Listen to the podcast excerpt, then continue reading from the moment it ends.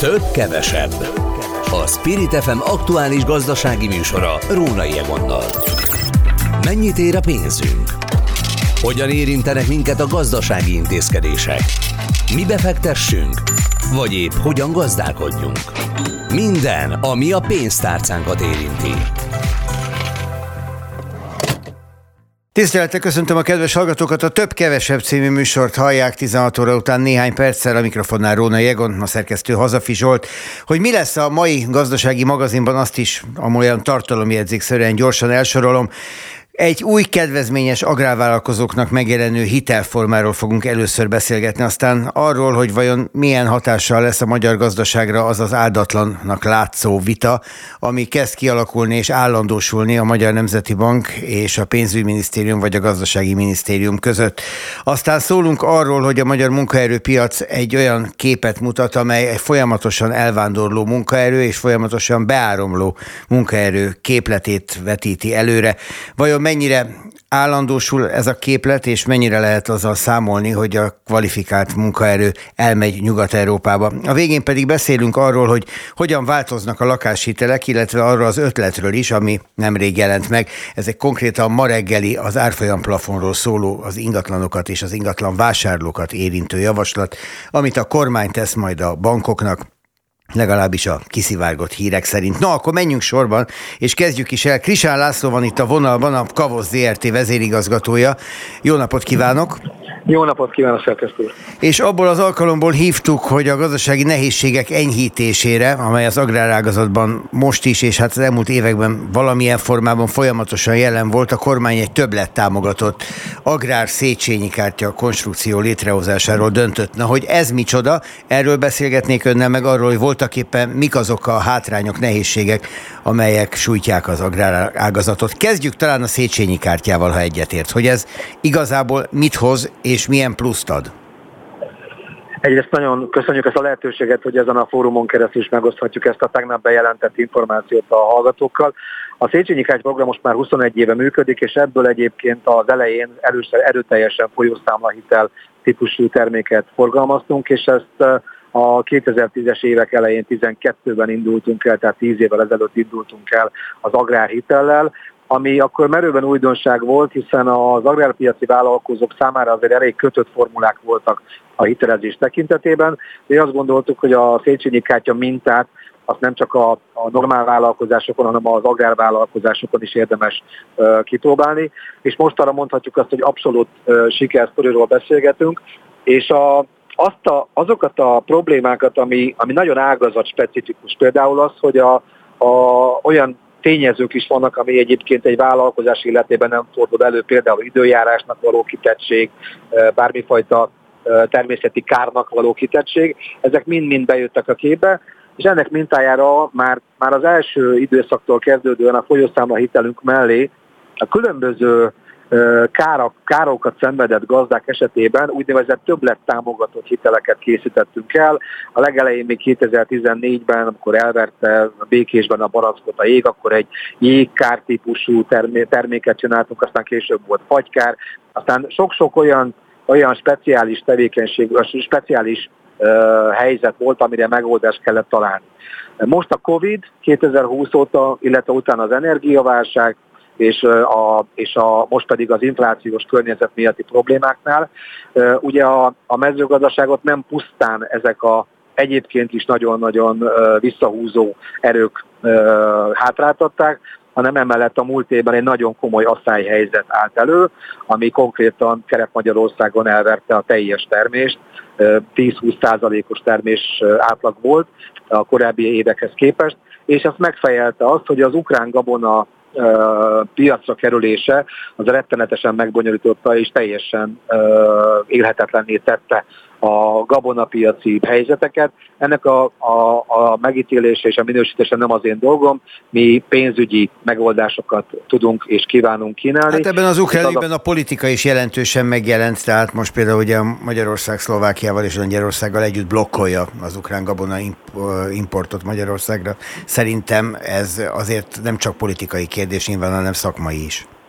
Szakmai kérdés is, de elsősorban ugye ez arról szól, hogy amennyiben egy előállítási költség egy adott országban valamennyi, akkor ahhoz képest egy, egy sokkal olcsóbban beszállított dömpingszerűen érkező gabona az valóban képes arra, hogy fejreállítsa az adott országnak a dolgait, és ugye egyértelműen egy kormányzatnak az a legfőbb feladata és, és alapvetése, hogy ő mindenféleképpen a saját gazdaságát védje a, a mindenfajta módszerekkel, tehát én ebből a szempontból azt látom, hogy, hogy igenis szükségszerű volt megoldásokat találni, és bár egy hitel az önmagában nem tud megoldani mindent, de az egyértelmű volt, hogy most megint egy újabb havária helyzet van, egy újabb vészhelyzet van, és az újabb vészhelyzetre mindenféleképpen szükséges lesz, vagy lehet valami fajta pénzügyi megoldást is támasztani, vagy előállítani, és amikor nyár elején megkaptuk erre a felkérést, hogy javaslatokat terjesztünk elő, akkor a Széchenyi Kártya csapat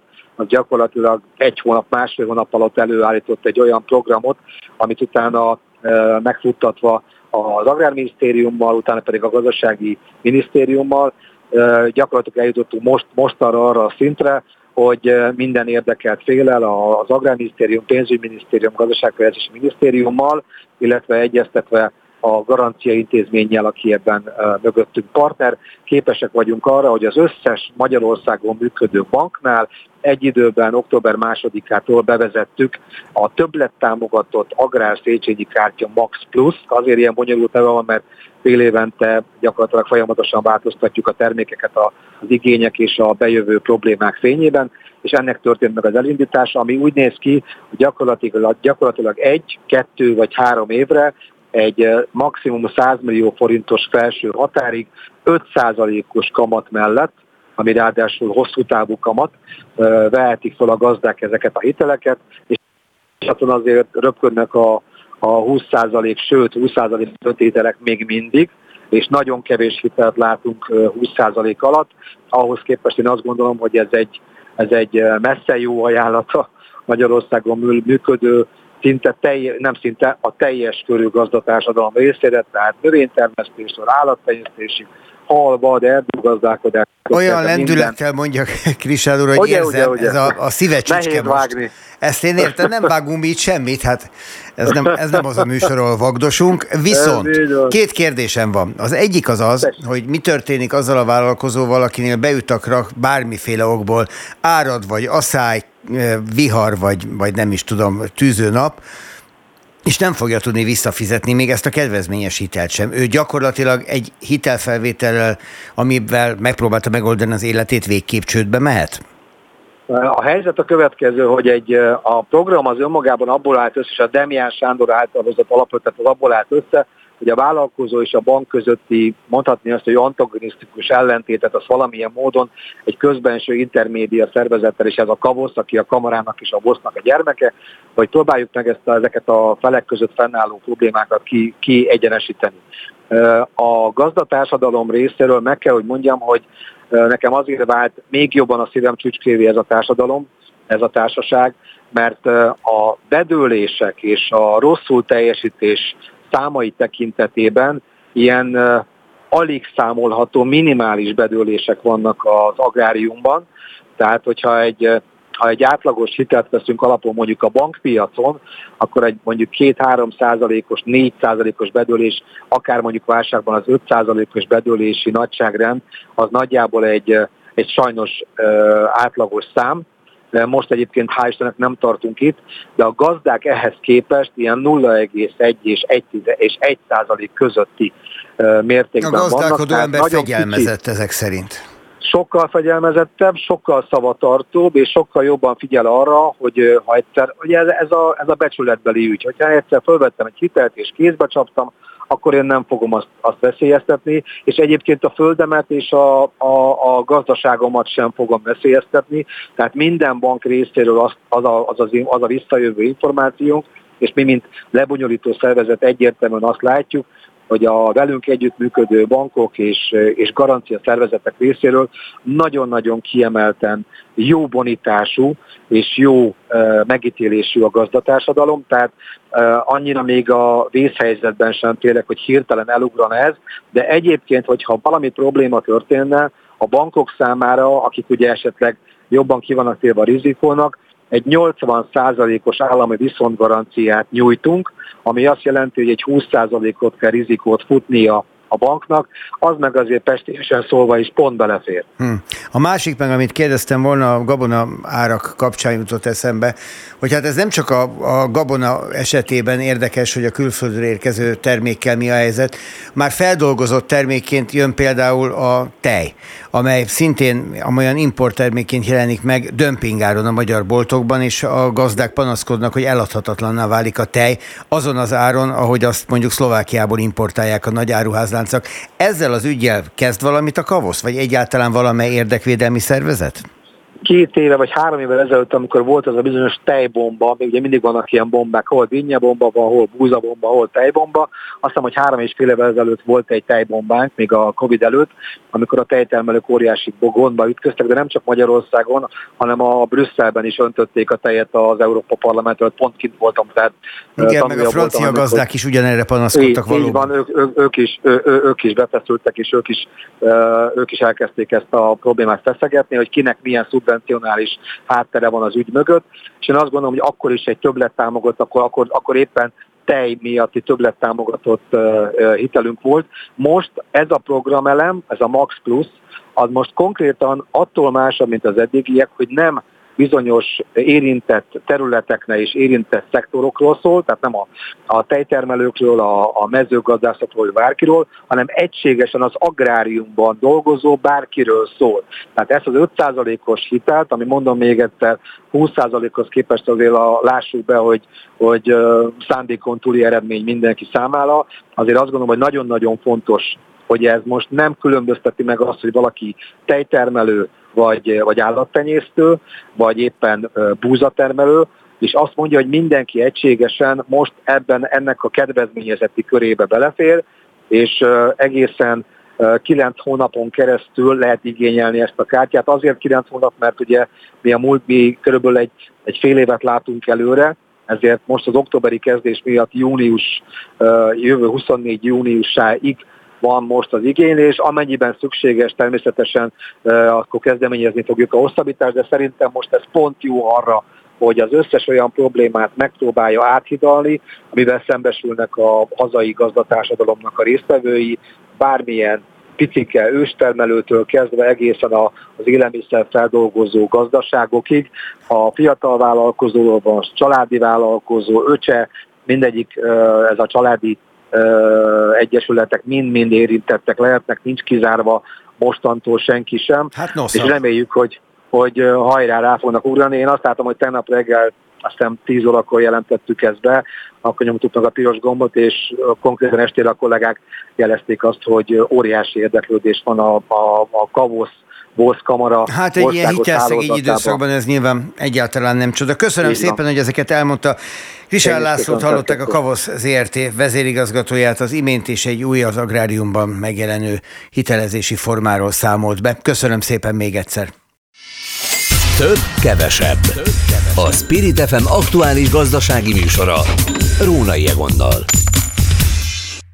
És folytassuk is a Széchenyi hitelkártya után nem hitellel, hanem pénzügyekkel, méghozzá az ország pénzügyeivel. Annál is inkább, mert elég éles vitába keverednek egymással a legfontosabb pénzügypolitikai szereplők, legyen az a Magyar Nemzeti Bank, vagy éppen a pénzügyminiszter, vagy a gazdasági miniszter. Tegnap például Parag László, a Magyar Kereskedelmi és Iparkamara elnöke a Világgazdaság konferencián olyan kemény kritikát fogalmazott meg a jegybank és Matolcsi György munkájával szemben, ami azért az elmúlt 10-12 évben ilyen módon nem volt jellemző. Odáig jutott, hogy az inflációs probléma megoldásához új megoldásokra és új vezetőségre van szükség a Magyar Nemzeti Bank élén. De vajon ennyire egyszerű a helyzet? Ezt próbálom megtudni Regős Gábortól, a Makronom Intézet szakmai vezetőjétől. Jó napot kívánok! Jó napot kívánok, köszöntöm a hallgatókat! Szóval lehet egyszerűsíteni annyira a magyar gazdaság problémáit, hogy Matolcsi György? Hát van, aki szerint igen, na most ez a szembenállás egyébként nem annyira új keletű, tehát ugye Parra elnök úr már régen is, hát csúnyán mondva kiosztott egy párszor Matolcsi elnök urat. De hát ugye néha a popcornt is be kell készíteni az ilyen előadásokra. No de viccet félretéve, hát nyilván ugye az MNB-nek föl lehet róni sok minden, ugye hogyha az inflációt nézzük, már pedig az inflációnak az elsődleges felelőse ugye a jegybank, jegybanki törvény azt mondja, hogy a jegybanknak van egy inflációs célja, és az az ő dolga, hogy azt érje el, hát akkor nyilván egy ilyen magas inflációnál ugye felmerül az, hogy a jegybank jól csinálja a dolgát, nem jól csinálja a dolgát, hibázik, nem hibázik, és hát persze, hogyha az infláció minden gazdasági bajunk, vagy legtöbb gazdasági bajunk forrása, akkor ugye nyilván itt egy bankot nem csoda, hogyha hibáztatják, már pedig ugye azt látjuk, hogy a növekedésünk az nem áll éppen jól, hát ugye a második negyedéves adatok nem voltak éppen vidámak. Ugye itt két tényezővel van probléma, az egyik a fogyasztás, ugye reál jövedelmek csökkentek, mert magas az infláció. Ugye a bérek emelkedésével egyébként nem volt gond, csak elviszi az infláció.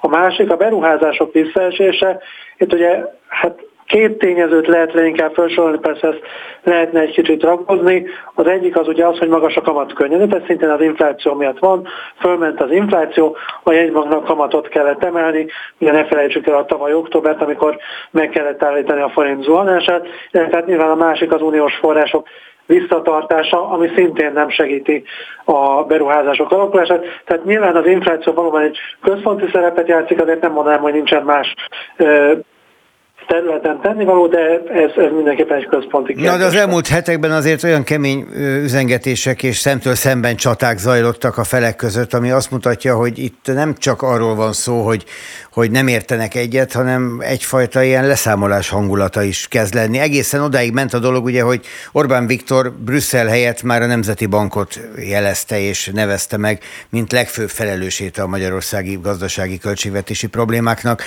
Ami azért is érdekes, mert ugye Matolcsi hogy emlékszünk még rá, az ő jobb keze, a jobb kezét pedig nem lehet levágni.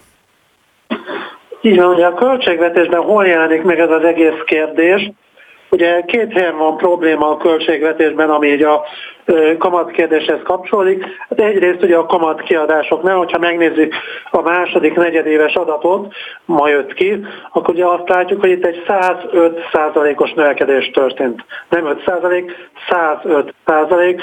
Ugye ez nyilván egy óriási nagy szám, ez, ez fáj a költségvetésnek. Ugye a másik, ami egy szintén eléggé nagy szám, illetve egy eléggé kis szám, az az áfa bevételeknek az alacsony alakulása. Itt mindezt egy 2,8%-os növekedés történt, hát ugye az infláció viszont 21,9% volt, tehát valóban van ennek az egész kamat, infláció kérdésnek egy erőteljes költségvetési hatása is. Ha arról beszélünk, hogy hogy felelőst kell találni, akkor itt hosszú távon előkerül az a kérdés is, hogy a Magyar Nemzeti Bank hogy adósodott el, és ez az országnak milyen tereket fog a következő években, vagy akár évtizedes szinten jelenteni. Tegnap este az ATV-ben az Egyenes Beszéd című műsorban Parag László ezzel érvelt amellett, hogy le kéne vonni a Nemzeti Bank vezetésének a következtetést a saját munkájával kapcsolatban. Ön ezzel egyetért? Ugye részben igen, részben nem. Ugye mikor a jegybankról beszélünk, akkor ugye a közgazdász az előző számára egy kicsit nehezen érthető, hogy miért a profitból indulunk ki, vagy most ugye a veszteségből, hiszen a jegybanknak már, mint mondtam, inflációs célja van. Ugye persze nyilván, amikor a jegybanknak többlete volt, akkor volt, aki azt hangsúlyozta, tehát most aki, amikor vesztesége van, most másik emberek, másik szereplők hangsúlyozzák ezt a veszteséget. Tehát nyilván ez azért egy olyan tényező, ami az infláció értékelése mögött kell, hogy legyen. Nyilván ennek a mostani magas kamatkörnyezetnek azért megvan az ára, hiszen ugye magas kamatok mellett parkoltatják a kereskedelmi bankok a jegybanknál azt a pénzt, amit ugye nem szeretnének máshova rakni, már pedig ugye magas kamatok mellett megéri nekik a jegybankban tartani, tehát eh, ez valamennyire egy természetes folyamat. Hát nyilván ugye, ha meg lehetett volna húzni alacsonyabb kamatokkal, lehet, hogy meg lehetett volna, ez is a kritikák része, akkor ez a veszteség kisebb lenne. Persze ez a veszteség ez részben onnan is adódik, hogy ugye a jegybank a koronavírus válság alatt után 12 ezer milliárd forintot belepumpált a gazdaságba. És nyilván ezt a likviditást kell részben kiszívni. Ugye a vád az az, hogy nem maradt tartalékai egy banknak sem devizában, sem pedig aranyban. És ez utóbbi a legerősebb vád, mert hogy Matolcsi György korábban azt mondta, hogy az arany felhalmozásának a 21. században már semmi értelme nincsen. Pont most lenne talán értelme. Hát ugye tartaléka az van egy banknak, tehát azzal nincs gond, hogy a saját tőkéje ment negatívba, de ez a kettő azért nem ugyanaz. Tehát, egy, tehát az arany az köszönni szépen megvan, ugye mások egyébként pont azért szokták bántani a jegybankot, hogy miért tart aranyat, ugye ez inkább a politikai ellenzék kritikája szokott lenni, Igen. de hát ugye valami hibát lehet találni, de nem biztos, hogy ez az elsődleges probléma, hogy most aranyban van, vagy e, nincs aranyban. Viszont, akkor nézzünk egy picikét tovább, és nézzünk előre. Mennyi a realitása annak, hogy Matolcsi György meghalva a kormányzat szavát és Orbán Viktor figyelmeztetését 2025 előtt magától lemond? Hát ezt tőle kellene megkérdezni. Én azért nem látom, hogy rohanna a parlament felé benyújtani a lemondását. Nyilván ugye egyébként sokszor hangsúlyozott szempont a jegybanki függetlenség, tehát ez nem úgy működik, hogy akkor most azt mondják neki, hogy mondjon le, és akkor ő veszi a kalapját, tehát nyilván semmi nem elképzelhetetlen. Van nekem egy barátom, azt szokta ilyenkor mondani, hogy láttunk már megyfánpókot. Nem tudom, hogy ez mennyire releváns ebben az összefüggésben, de szokott ő ilyeneket mondani. Viszont akkor nézzük ezt az egészet másfelől. Ha jegybanki függetlenségről beszél, akkor abban mennyire illeszkedik bele az, hogy miközben a jegybank dolga lenne elsődlegesen az infláció elleni küzdelem, azon közben Orbán Viktor arról beszél, hogy a jegybank ebben elbukott, nem maradt eszköze sem, úgyhogy a kormánynál lesz az eszköz. Nekik fejszéjük is van, és nem csak olyan kis eszközük, mint a Nemzeti Banknak. És nem félnek használni, ugye és nem félnek hozzá. használni, igen. Ugye, hogyha most korábban beszélnénk öt évvel ezelőtt, akkor lehet, hogy furcsán néznénk erre az egész kijelentésre, de hát most már mert a világon alkalmaz mindenki mindent, ugye hát ilyen ástap jellegű dolgok sem csak Magyarországon vannak. Nyilván az lenne jó, hogyha erre nem lenne szükség, hogyha csettintésre lehetne küzdeni az inflációt. Hát ugye, hogy egy kicsit közgazdaságilag mélyebbre menjünk ebben a kritikában, Ugye a jegybank alapvetően mivel tud küzdeni az infláció ellen kamattal. Ez a kamat, ez elsősorban a keresleti oldalt tudja befolyásolni, csak hát ez az infláció sok ez inkább kínálati oldalról jön, ugye energiárak, forintárfolyam, hát nyilván a forintárfolyam egyébként tudhatni, és ott tudja legjobban megfogni az inflációt, de nem olyan egyszerű ez a mostani infláció, amit e, valóban monetáris politikai eszközökkel le lehet győzni, akármilyen jó vagy rossz is a jegybank. Nyilván a jegybanknak azért kell tenni az infláció leküzdésért. Nem biztos, hogy baj, hogyha a kormányzat egy kicsit besegít, ha tud persze. És akkor egy utolsó kérdés ezzel az egész vitakörrel kapcsolatosan. A nemzetközi befektetőket és a forint árfolyamát befolyásolja valahogyan, hogyha azt látják azok, akik ezzel játszani tudnak, vagy akik befektetésen gondolkoznak, hogy ekkora vita van a hazai pénzügypolitikában? Én arra számítanánk, hogy befolyásolja, de hát pont ugye tegnap, amikor a szerkesztő fölhívott, hogy akkor beszéljünk erről a témáról, ránéztem, tegnap elhangzottak ezek a beszédek, hát a forint éppen meg sem mozdult sehova, tehát úgy látszik, hogy ezt a befektetők, a piaci szereplők vagy már megszokták, vagy igazából nem érdekli őket. Hát annyi minden történt már a magyar gazdaságban, és annyi mondat hangzott el a magyar politikában, erős és kemény mondat, hogy lehet, hogy már lepereg. Köszönöm, hogy a rendelkezésünkre állt a Makronom Intézet szakmai vezetője, Regős Gábor volt itt a vonalban. Viszont hallásra. Köszönöm szépen, viszont hallásra. Több, kevesebb. A Spirit FM aktuális gazdasági műsora. Rónai Egonnal. Folytassuk a Spirit FM gazdasági magazinját, a Több-Kevesebb című műsort. Hát most több vagy kevesebb, erről szó szerint fogunk beszélgetni, mert Nógrádi József fel a Tranquilter csoport kereskedelmi igazgatójával váltunk szót a magyar munkaerőpiacról, és hát itt ugye különböző adatokat fogunk egymás mellé állítani, vagy legalábbis állításokat fogunk egymással szembeállítani. Jó napot kívánok! Jó napot kívánok, üdvözlöm a hallgatókat! Igaz-e, hogy egyre több dolgozó megy el ismét Magyarországról nyugatra, és igaz-e, hogy egyre többen vándorolnak be ide dolgozni keletről? Röviden akarnék válaszolni, mindkét általános igaz. Hát akkor ezt meg is beszéltük, köszönöm szépen. De azért Igen. menjünk a mélyére. Menjünk. Szóval, hogyha a magyar munkaerőpiacról beszélünk, akkor azt a reményt fogalmazza meg a kormányzat mindig, hogy már többen jönnek vissza, mint amennyien úgy döntenek, hogy elmennek Nyugat-Európába, vagy a világ bármely más pontjára. Ez volt egy pillanat, talán nagyjából a Covid környékén, amikor igaznak is látszott, mert a Covid valószínűleg nagyon sok mindenkit a járvány maga és az ottani szűkülő lehetőségek megijesztettek. Mégiscsak biztonságosabb volt itthon rokonok család közelében élni. De úgy tűnik, hogy ez a trend visszafordult. Vajon miért? Hát igen, tény is való, hogy ez a trend visszafordult. Ha csak megnézem az idei évet, akkor azt lehet látni, hogy magyarországi foglalkoztatási adatokba bele szokott számolni az is, számolódni az is, hogy eh, a magyarországi háztartás külföldön élő és dolgozó tagja, eh, és itt eh, ez a szám jelen pillanatban egy ilyen 110 ezeres értéket mutat, gyakorlatilag az egy évvel ezelőtti adathoz képest ez 22 ezer fővel nagyobb, mint a tavaly ugyanezen időszakban, ez egy augusztusi adat. Ez gyakorlatilag egy, eh, mondjuk egy tata vagy teljes makó eh, lakosságát jelenti, tehát ennyivel dolgoznak többen külföldön ma, mint tavaly ugyanezen időszakban, ami azt gondolom, hogy egy kicsikét rémisztő. És hogyha megnézem azt, hogy mennyi külföldivel lett több az elmúlt egy évben, eh, mint a tavaly hasonló időszakban, akkor tehát látni, hogy durván 10 fővel növekedett a külföldiek száma. Tehát a, a, a, balansz lehet azt mondani még rosszabbul is néz ki, mint ahogy azt sokan gondolják. Nem több külföldi érkezik be, mint amennyi egyébként magyar megy ki külföldre. Tehát nagyon komolyan felgyorsult a, a magyarok elvándorlása. Emögött húzódik egyrészt az is, hogy a reálbér csökkenés az elmúlt egy évben nagyon komolyan rányomta a bélyegét a magyar háztartásokra be voltak rendezkedve egy bizonyos életszínvonalra, azért azt ne felejtsük el, azért a, a, a tavalyi évet megelőzően szinte minden évben két számjegyen növekedtek a bérek.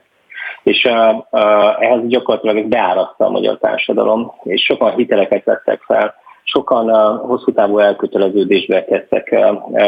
Megindult ugye a, a, a gyermekvállási kedv, ugye ez is egy komoly fegyvertény volt. De hát mit jelent mindez a munkáltatói vagy munkavállalói oldalról? Ez egyben azt is jelenti, hogy eh, ilyenkor egy keresős családmodellben él a család, tehát az apukának, aki eh, kint van a munkerőpiacon, jobb és jobb lehetőséget kell keresni. Eh, ha megnézzük, hogy számarányát tekintve férfiak vagy nők azok, akik inkább külföldre mentek, inkább férfiak. Pont azért, hogy a jobb életreményében tudják támogatni a családot. De ebben az esetben, hogyha ezt a modellt vesszük most alapul, akkor ebből azért az látszik, hogy a családot magát Magyarország nem veszíti el, hiszen apa elmegy dolgozni, de anya ide van kötve ahhoz a lakáshoz, amire fölvették mondjuk a csokot, és ahova születtek a gyerekek. Tehát azért ez nem annyira egyszerű helyzet, mint hogy első ránézésre látszik, ráadásul a csokos lakást, ha jól emlékszem, ki sem lehet adni bérbe. Ez, ez így van, és tény is való, hogy mondanám, hogy még ez a szerencsénk. És azáltal, hogy az elmúlt egy évben gyakorlatilag a földbe a magyar ingatlanpiac, innentől fogva annyira ezzel nem is lehetett sáfárkodni. Viszont, viszont a másik oldalról, hogyha már valaki megtapasztalt egy külföldi életszínvonalat, egy uh, olyan bérezést, akkor eh, tény is való, hogy nehéz őt hazahozni, főleg ha figyelembe veszük azt, hogy a környező országok közül gyakorlatilag Szerbián kívül mindenki magasabb bérekkel uh, uh, dolgozik, és most a háborús Ukrajnát ne vegyük ide. Arról nem is beszélve, hogy ugye most már Horvátországban is euró alapon kapják az emberek a béreket, ami szintén megint egy eh, komoly stabilitás a forinttal szemben. Az már nem igaz az az állítás, mint ami régen volt, hogy Norvégiától Angliáig, Németországtól Franciaországig mindenfelé mentek. Nyilván most is mindenféle célpont van, de leginkább a határ túloldalán keresnek munkát a magyarok? Hát, hogyha megnézzük a Jelen pillanatban olyan 400 ezer fő él külföldön a statisztikai hivatal számításai szerint. Nyugat-európai Ez adatok szerint meg 700 ezer, úgyhogy ezt is majd egyszer rendbe kéne rakni valószínűleg. igen, igen, igen, igen, és itt a legfőbb úti célok azok inkább a, a klasszikus Németország, Ausztria, Svájc, Anglia, Svájc, Hollandia, illetve Svédország irányok vannak megjelölve, de, de de lehet azt mondani, hogy most már szinte a világ minden tája nyitott.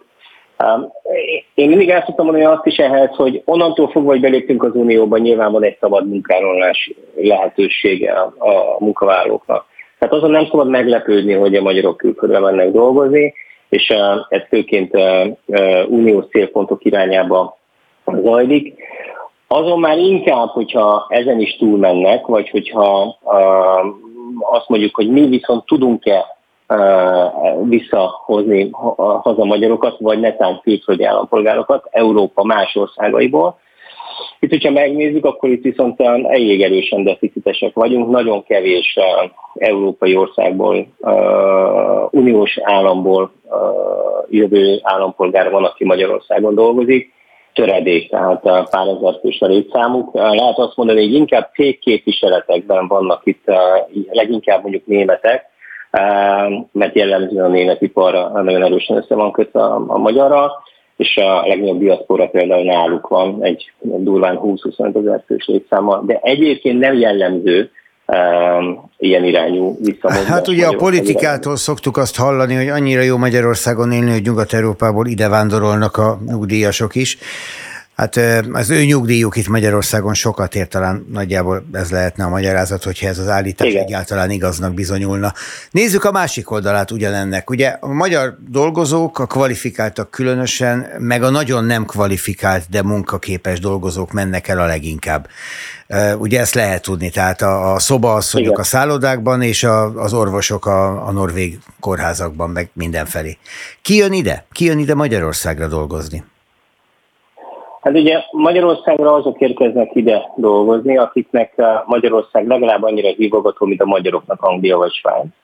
Ezek pedig jellemzően olyan unión kívüli országok, és most itt szándékosan is említeném a környező országok magyar diaszpóráit, hiszen azok az elmúlt 30 évben, ha tudtak, akkor már átjöttek Magyarországra, hanem sokkal inkább a, a kormányzat által kinyitott lehetőségek, és ilyen szempontból 15 célországot jelölt meg a kormányzat, hogy na onnan lehet behozni munkavállalókat. Ez nem azt jelenti, hogy csak onnan érkeznek munkavállalók, ez azt jelenti, hogy ez egyfajta könnyített eljárást tesz lehetővé, Ettől függetlenül a világ minden részéből érkeznek munkavállalók, illetve az ide települt cégek direktbe hozhatnak be, vagy vehetnek fel munkavállalókat.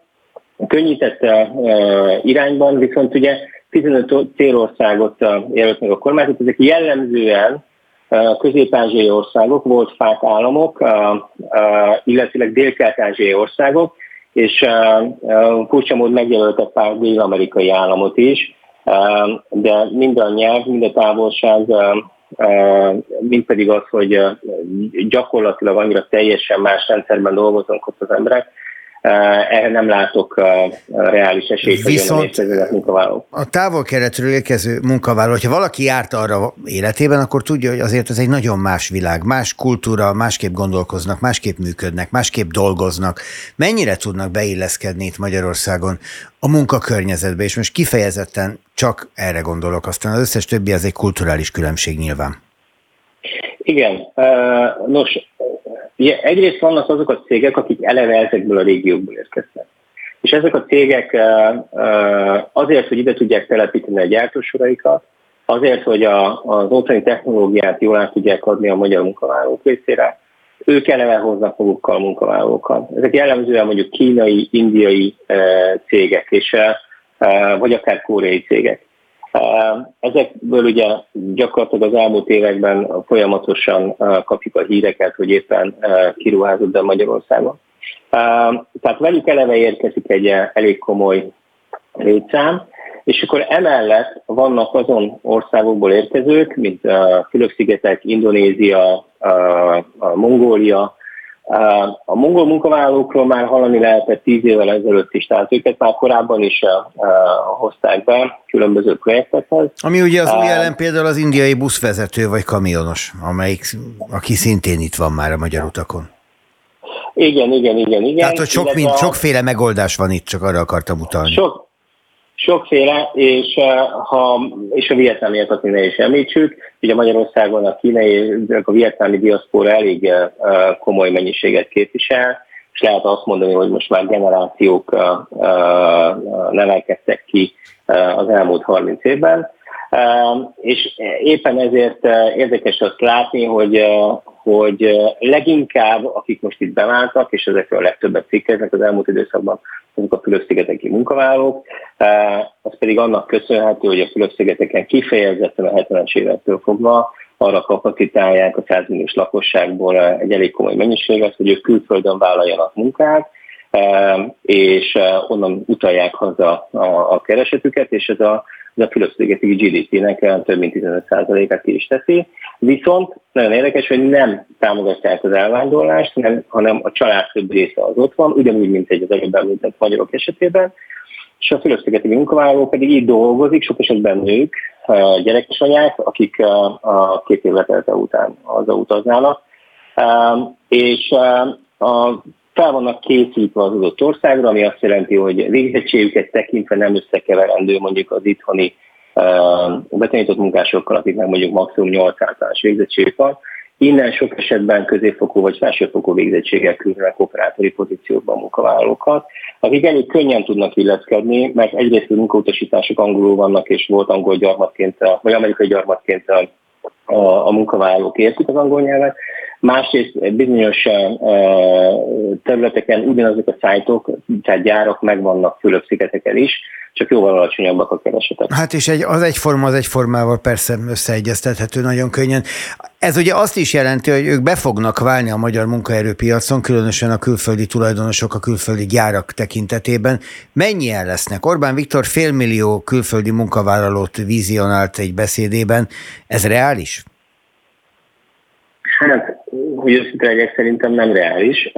Ennek, ennek több oka is van. Ma Magyarországon, a Magyarországon tartózkodó összes külföldi az nagyságrendben egy 220 ezer. Ebből 85 ezeren vannak itt munkavállalási célzattal.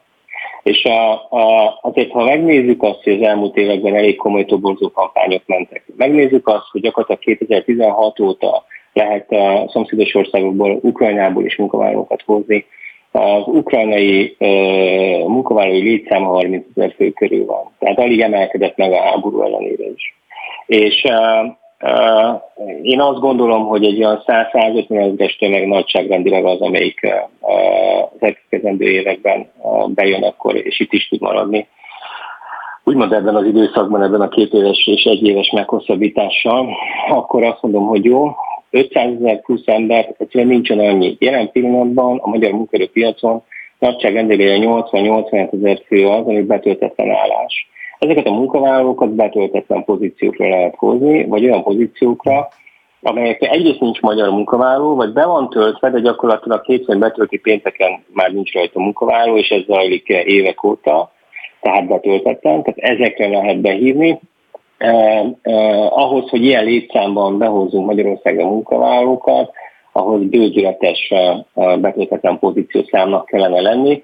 Ilyen van mondjuk Ausztriában vagy Németországban, eh, és bizony-bizony januártól pont, hogy ez lesz a veszély, hogy még most tudunk válogatni a munkavállalók között, hogy megfelelő képzettséggel, megfelelő háttérrel, megfelelő skillekkel bíró munkavállalókat hozzunk, de januártól fordul a kocka, és ezek, ezen országok irányába nyitni fognak a DAKI országok is, ami azt jelenti, hogy elég komoly versenytársunk akad ezen a téren. Ráadásul nyilvánvalóan több pénzért, hát hiszen ezt a magyar munkavállalók is jól ismerik. Köszönöm szépen, hogy ezeket elmondta. Nógrádi Józsefet hallották a Trenkvalder csoport kereskedelmi igazgatóját. Viszont hallásra. Viszont hallásra. Köszönöm a lehetőséget. Több, kevesebb.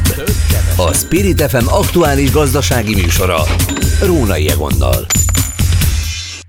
És ha már ilyen jól megbeszéltük az előző percekben, hogy miért megy a magyar munkavállaló Nyugat-Európába, akkor nézzük ennek az egész kérdéskörnek egy másik, talán speciálisabb szegmensét, a lakáshoz jutás kérdését. Nyugat-Európában nagyon nehezen tud egy magyar munkavállaló lakást vásárolni, irgalmatlanok az árak, és ott megint egészen előről kell kezdenie. Nyilván a gyűjtögetés, de egyszerű lenne, hogyha ezt Magyarországon meg tudná tenni, egyúttal valószínűleg itthon is maradna könnyebben, hogyha itt lenne mindene. De fiatalként, aki lakást akar venni, az alig ha tud forrást találni magának ilyen kamatok mellett, és hát olyan önrész mellett, amit a bankok megkövetelnek. Erdős Éva közgazdász van a vonalban, a hitelsikerek.hu szakértője. Szeretettel köszöntöm Éva.